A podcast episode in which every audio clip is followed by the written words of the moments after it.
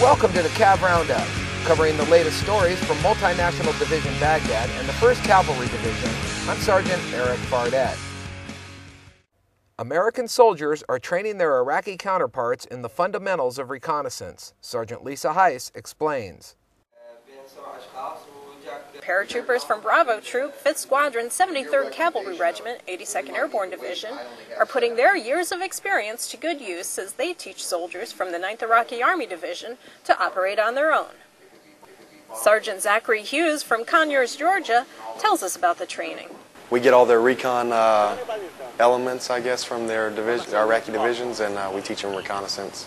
Training them on everything from observation posts to patrolling to reactive contact and uh, reporting.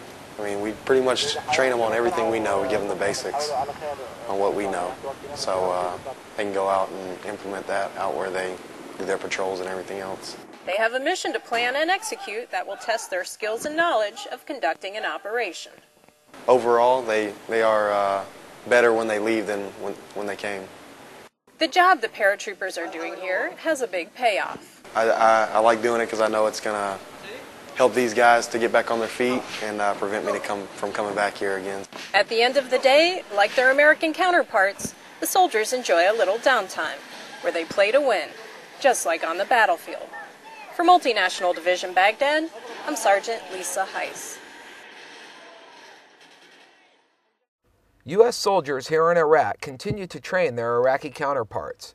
30th Heavy Brigade Combat Team Staff Sergeant Michael Wilson, a scout platoon vehicle commander from Wilmington, North Carolina, talks about the training.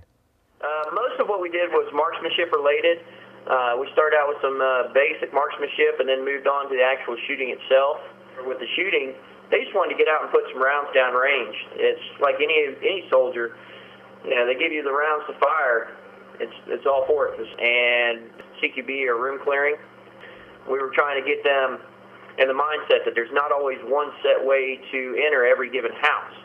They were very receptive to it, and they took to it right away. Um, not any real problems. They were they're pretty quick learners with it. What we're trying to do is create one big team between our army and theirs, so that they'll be ready to take this on by themselves. Staff Sergeant Wilson added that he is optimistic for the future of the Iraqi Army. Well, that's it for today's CAV Roundup. To learn more about the soldiers and units supporting Multinational Division Baghdad and the 1st Cavalry Division, check out our website at www.hood.army.mil forward slash 1st Cav. From Baghdad, I'm Sergeant Erik Fardette.